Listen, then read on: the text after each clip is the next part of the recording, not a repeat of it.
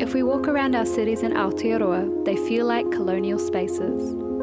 This is changing, slowly, but on the whole, they don't feel very Māori. In general, they don't reflect the Hokainga or local people of that place. Our cities in New Zealand have, for the most part, taken shape according to Eurocentric values. Pre and early European contact, Māori had Kāinga and Pā where all the major cities were founded, but were dispossessed of their land in order for these cities to be built. Māori concerns have historically been understood as rural, despite the fact that most Māori live in cities, and urban spaces are tūranga waiwai for a number of iwi and hapu. So, what is a decolonised city anyway? We wanted to explore this idea of decolonisation, and that really started from not really understanding what that might mean in relation particularly to the built environment. New Zealand often understands itself to be a rural place, and maybe you've heard people talk about this before, but we're one of the most urbanised countries in the world, and yet we still understand ourselves to be people with sheep, basically. The reasons for exploring that are that it's pretty, it becomes pretty problematic if we conceptualise ourselves as being rural in relation to Māori identity. So what I think happens is people understand Māori-ness to be a rural thing. It's not an urban thing. It's not, it's not something that's relevant to the city, and that's problematic in two ways. First of all, it kind of dismisses the mana of the iwi and hapu for whom these places are theirs. So Te Atiawa, Ngāti Toa, Ngāti Whātua in Auckland and so on. It means that their identities aren't represented well in the built environment. And I think the, the second thing is really about a sort of general kind of erasure of indigeneity in the built environment. Tēnā koutou katoa, nau mai haere mai ki te Indigenous Urbanism. Aotearoa Edition, Episode eighteen. I'm your host Jade Kake, and this is Indigenous Urbanism, stories about the spaces we inhabit and the community drivers and practitioners who are shaping those environments and decolonising through design. On this episode of Indigenous Urbanism, we travel to Porirua to learn about Imagining Decolonised Cities, a project designed to stimulate discussion around what our cities could look, feel, sound, taste and smell like if they were decolonised. The project did this through eliciting utopian ideas for a decolonised city through a public urban design competition and a public symposium where speakers were invited to respond to the provocation, what is a decolonised city? We spoke with Doctor Rebecca Kittle, nō Ngāti Porou Raukawa Ngāpuhi, a senior lecturer at Victoria University of Wellington and leader of the Imagining Decolonised Cities project. I te taho tōku kuia no Ngāpuhi, I te taho tōku kraua ko Hikurangi te manga ko Waiaputaoa ko Ngāti Porou te iwi, e tupu ake au I here taonga ko Behi Kiro tōku ingoa. So I'm Ngāti Porou e Ngāpuhi, but I grew up in Kahungunu territory. And yeah, my name's Becky Kittle and I'm a senior lecturer in environmental studies at Victoria University. That project came about because I had spent a few years overseas. So I was overseas for about ten years and I came back and sort of felt a little bit like our built environments hadn't moved on all that much since I had left. There was obviously some real gains in some areas of the country, particularly around sort of uptake of the Te Aranga principles in Auckland. But for the most part, Māori were seen to be sort of excluded from decision-making processes around just the form and function of our cities. And parallel with that, there's a real sense of pain, I guess, amongst Māori communities around what cities were and meant to them. And that pain is, is for obvious reasons, all the sort of government policies post-World War Two that sort of led Māori into the cities and sort of led to the demise of, of things like culture and language, and has caused a whole lot of pain amongst um, many Māori communities. Those are those coming from other rohe to be in the cities, but there's also pain amongst iwi for whom the city has always been their papakainga or their tūranga waiwai or whatever. So sort of double-edged pain going on around cities of Māori.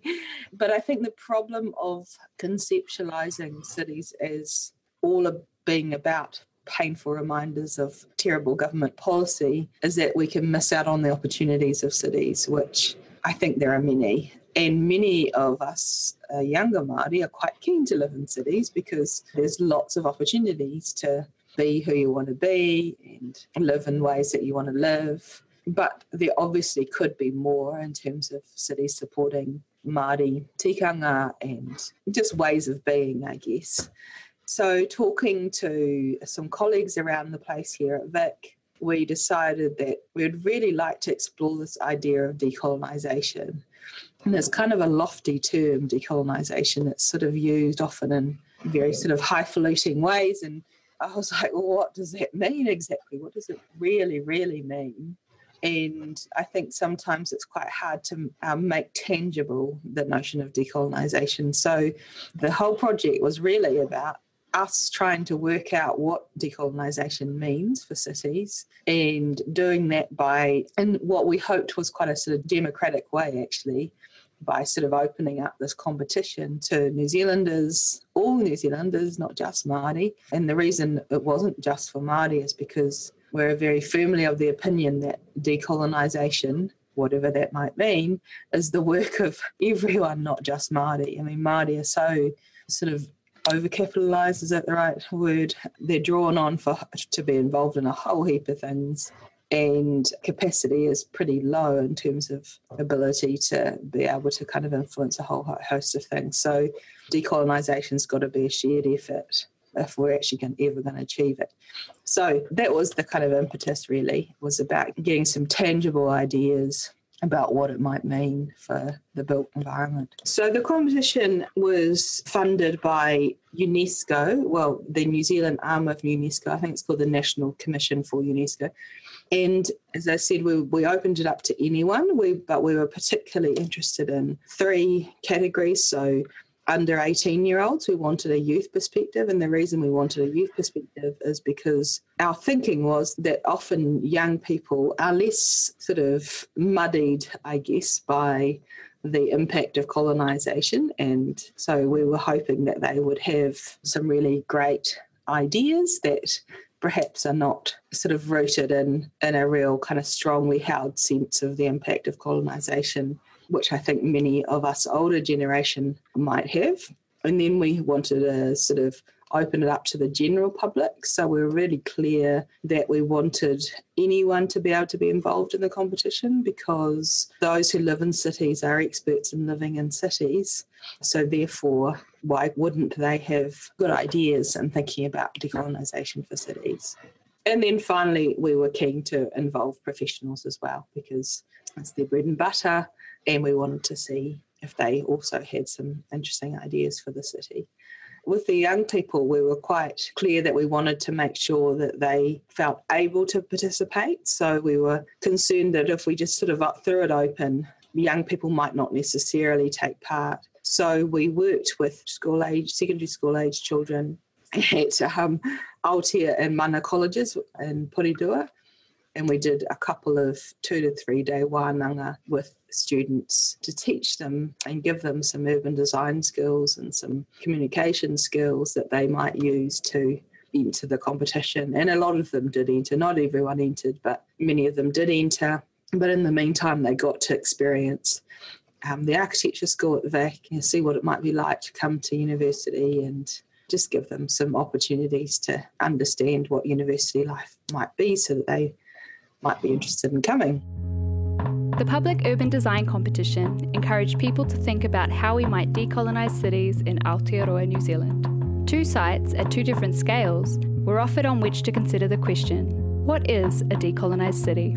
At the larger scale is the Onepoto arm of the Te Awarua or Porirua and shoreline. Partly we chose that because with a new roading system, Transmission Gully, the eastern side of the harbour is going to change dramatically over the next few years, and the local council were keen to get ideas about how they might redevelop the harbour. Harbour also is, was a key site for Ngāti Tō Rangatira, the local iwi. It was sort of their food basket, and it was also the place where they went to heal over the years, and often due to government policy like the Public Works Act, the harbour had been systematically polluted and now is somewhere that they can no longer collect kaimoana or go to sort of bathe. At the smaller scale is a papakainga site owned by the Pārai whānau. One of the impacts of colonisation was the loss of what is now urban land from iwi and hapu ownership. In Porirua, Ngāti Toa Rangatira lost many acres of land, often via the Public Works Act. We had a papakainga site, which was based on some land that a local whānau, the Pārai whānau, had, had actually bought back from the government, despite it being taken from them under the Public Works Act. They fought for many years and finally were able to purchase it back. And their vision is to develop a papakainga for their whānau on this piece of land. I teamed up with fellow architecture graduate Jessica Holmes and landscape architecture graduates Fiona Ting and Tosh Graham to create a competition entry for the papakainga site. Our team sat down to have a kōrero with Simon Palmer nō Ngai Te Rangi, a researcher on the Imagining Decolonised Cities project. Obviously a group that participated in the competition here. How did you guys all come together to work on this project? We have like mutual friends. That's Jessica Holmes. We all heard about this separately and then she wanted us to set up a group, and then these friends were Tosh, who's also part of the group, and I know Jade from studying with her at Epitech, and so we all grouped together. So between you, how would you define decolonisation, or how did you define it in the project as a team? A big part of the way we described it in the project was around reoccupying whenua Māori as a political and decolonising act.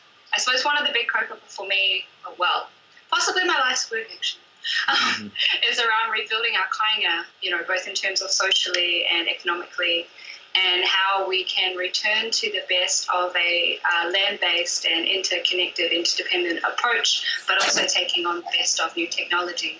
So for me, that's kind of the heart of decolonisation, because I think that means that, you know, we're able to provide for ourselves, provide for our children, and build our roles as whilst also circumventing or having an alternative to free market capitalism, which is the, you know, dominant system of the day. And I do think it has the opportunity to be both politically and economically transformative. I suppose, like, in the context of the particular site that we looked at. That's Fiona Ting. Decolonisation was really about how do we enable this whānau to set up their homes in a way that's going to best serve them, and obviously like there was a tension with the fact that it was a competition and we didn't have like any meaningful relationships with the whānau. I guess it was about like, yeah, what does Te Atiawa Rangatira kind of look like on their land, I guess, mm. and designing their kind of like papakainga. I thought it was a cool opportunity to um, design something like what both these guys are saying for self-determination. I think that's a big thing that's been missing in maybe like all rounds of society. Yeah.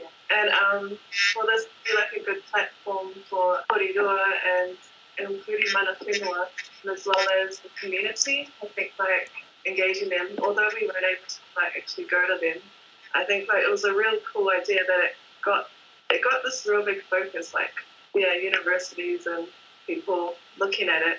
It really highlighted what even like what Jade's been working on for quite a while.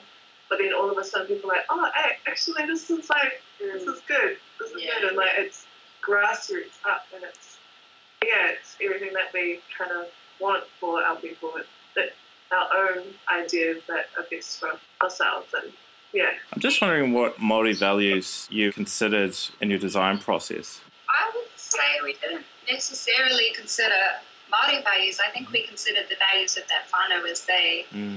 well, they told the research team in the development of that brief. So they were quite clear about the fact that, you know, whānau was very important to them, caring for each other was important to them.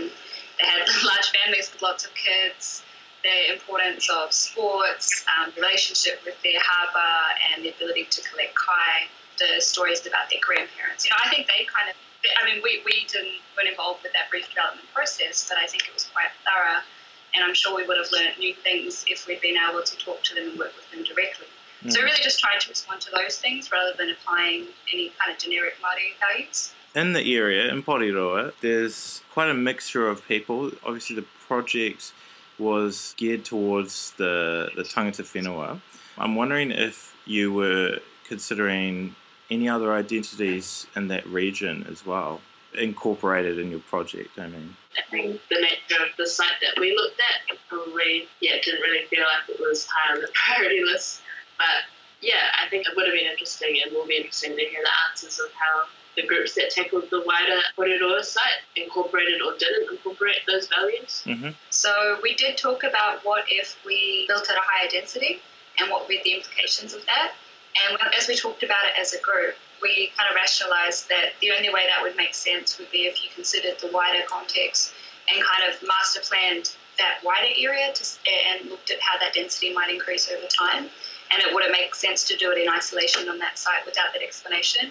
And so I think if you undertook that exercise, that would mean kind of looking at people's uh, comfort with density and how cultural values and demographics might have an impact on that, perhaps. Well, how was mana whenua catered for in your design process, I guess? Well, not really at all, because it wasn't allowed by the competition. But we did allude to the process that we would look to undertake if this was being done as a real project. Okay. So yeah, outline that briefly in the one-page text document that went with the entry. Mm-hmm. But as it was, we didn't have access to the key people, so all we had was the written brief provided. Mm-hmm. And yeah, I don't know, is it worth talking about what the process might be like otherwise, or? Sure. Yeah. Yeah. Yeah. Well, I'll just talk briefly about some of the processes I use, and I'm, and I'm sure others will have similar or complementary kind of methods. Mm-hmm. So a lot of the stuff in my work will involve kind of starting with hui and just starting to achieve, build consensus around the idea of the project. It might involve hikoi over the land. It might involve sharing stories about the whenua and the experiences on it, mm-hmm. which can be used to produce oral histories and cultural maps that would go alongside the more conventional site analysis and inventory. And it might involve going through, you know, participatory design wānanga to talk through options and test ideas and socialise ideas, I think, is a big part of it. So I quite like using kit of parts type setups, but I'm interested in how new technology could be utilised in that process as well, although sometimes simplest is best. Mm. I think Jade outlined kind of a lot of the different processes that you might usually use in a project like that in, in real life, and you kind of alluded to like new, how new technologies can be utilised for kind of accelerating or helping like the co-design with mana whenua. I just thought I mentioned one of the projects I've been working on recently. Uh, we're working with a mana whenua group in Auckland, and yeah, just using things like we've kind of been experimenting with when we socialise ideas. We have like a three D model that they can actually like play around and like use a touch screen with and like move different elements. And um, that's just been well, like a little project for designing a nursery that they run. You kind of touched on it, but just a little bit more on your motivation to participate in this project. Honestly, that was probably one of the first times that I'd seen something like a public competition or a very public project talking about both decolonisation and what that looks like in the built form or the urban form in particular. Obviously, there's lots of work that's already happening, but yeah, I think often there's talk about kind of in kind of non-Indigenous spaces, or like majority non-Indigenous spaces, there's talk about kind of Indigenous design or um, yeah, like working with mana whenua, but not explicitly talking about decolonisation and what that process might look like in design. Mm. So I was really interested to enter and work with other people who either had experience in this or um, were also kind of interested, yeah. Mm. This sort of thing has always kind of interested me, but um, I think it wasn't until I was doing my thesis work that was actually based in islands. So I'm part Samoan, part Māori.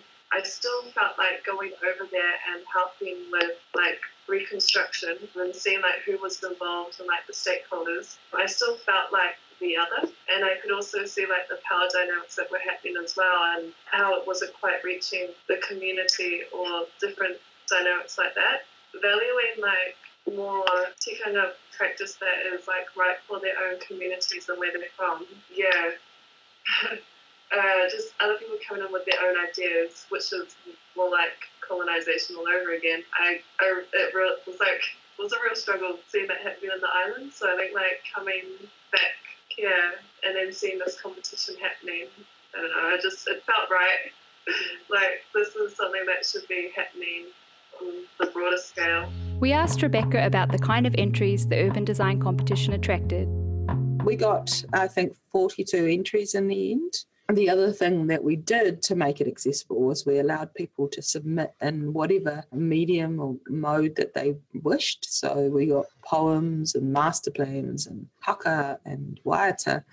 We got a board game, essays, all sorts of submissions, which allowed people to submit in a way that they felt most comfortable submitting. What we got back was some really, really interesting ideas about, and some quite controversial actually, ideas about how to decolonise the place. We got back some quite traditional ideas about almost reinstating the land to what it was, sort of redeveloping pa sites with sort of punga fences and that kind of thing, right through to sort of more temporary kind of interventions in the landscape. So not exactly built form, but little interventions that might be temporary and used to test ideas before moving on to something a bit more permanent. One of the most controversial ideas was from an American submitter who had sort of looked at the demography of, or the demographics of, of Porirua, and found that there was a high Pacific population there. And so her proposal was a series of Pacifica villages that supported a whole range of different Pacifica people. So you would have the sort of Tuvaluan kind of village and the Samoan village or, or whatever. And that caused a lot of controversy within the judging team. This contentious one was really tricky because for some it felt like the role of Ngāti Toa wasn't well articulated, their role as kaitiaki and mana whenua of this place, whereas for others this was a sort of forward thinking, how do we cope with a sort of multicultural society, particularly given the impact of climate change on some of the Pacific Islands, which will mean a whole lot of new migration to New Zealand. Our guest reporter today was Simon Palmer. Thank you to the New Zealand Centre for Sustainable Cities, who hosted and recorded the seminar, which we featured at the beginning of this episode. The Imagining Decolonised Cities project is a collaboration between Ngāti Toa Rangatira and Victoria University of Wellington. You can find out more about the project at i d cities dot co dot n z. Indigenous Urbanism is a production of Tamatsupi. Sandy Wakefield does our sound recording, editing and mixing. Our theme was composed by Thomas Burton. I'm Jade Kake, your host and executive producer. For more information about today's show and other episodes of Indigenous Urbanism, go to indigenous urbanism dot net. You can drop us a line at info at indigenous urbanism dot net. And if you like what you're hearing, please give us a review or rating on iTunes. Coming up next on Indigenous Urbanism, in part two of our story on the Imagining Decolonised Cities project, we talked to some of the practitioners who were involved in a day-long free public hui held at Takapu Wāhia Marae in Porirua, which invited public dialogue on the question, what is a decolonised city? And he just said, why don't they like Māori? And he pointed up at the signs, he goes, there's no Māori words. I don't know how to read that like that. So it really is apparent to, you know, a five-year-old that their environment doesn't represent who they are.